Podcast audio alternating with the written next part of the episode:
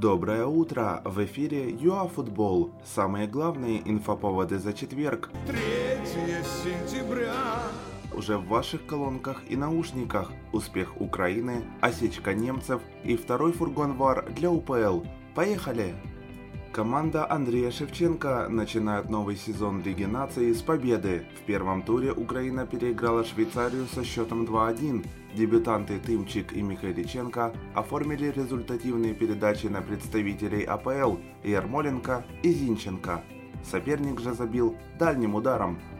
Сине-желтые смогли возглавить свою группу благодаря результату в параллельном матче. Испания и Германия оформили ничью 1-1. Хозяева вышли вперед в первом тайме усилиями Вернера, но не удержали успех, пропустив курьезный гол от ГАИ за секунды до финального свистка. Председатель комитета арбитров Лучано Лучи сообщил, что УАФ в скором времени планирует осуществить закупку оборудования и второго фургона, так называемого ВАР-2. Прошлом сезоне в УПЛ работал только один фургон ВАР. Ювентус уже согласовал условия личного контракта с Луисом Суаресом, но есть одна преграда. Уругвайц считался европейским футболистом в Ла Лиге благодаря браку с итальянкой, но в серии А другие правила. Следовательно, нападающему придется сдавать специальный экзамен.